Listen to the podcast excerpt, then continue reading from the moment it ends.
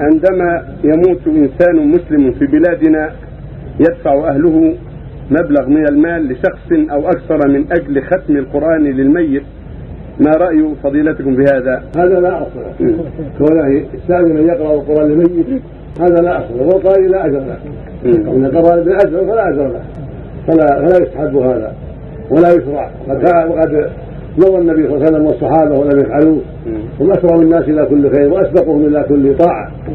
فلا يجوز ان يكون يستأجر. من يقرأ الميت بعد الموت أو جماعة يقرؤون أيام العزاء هذا بدعة لا اصل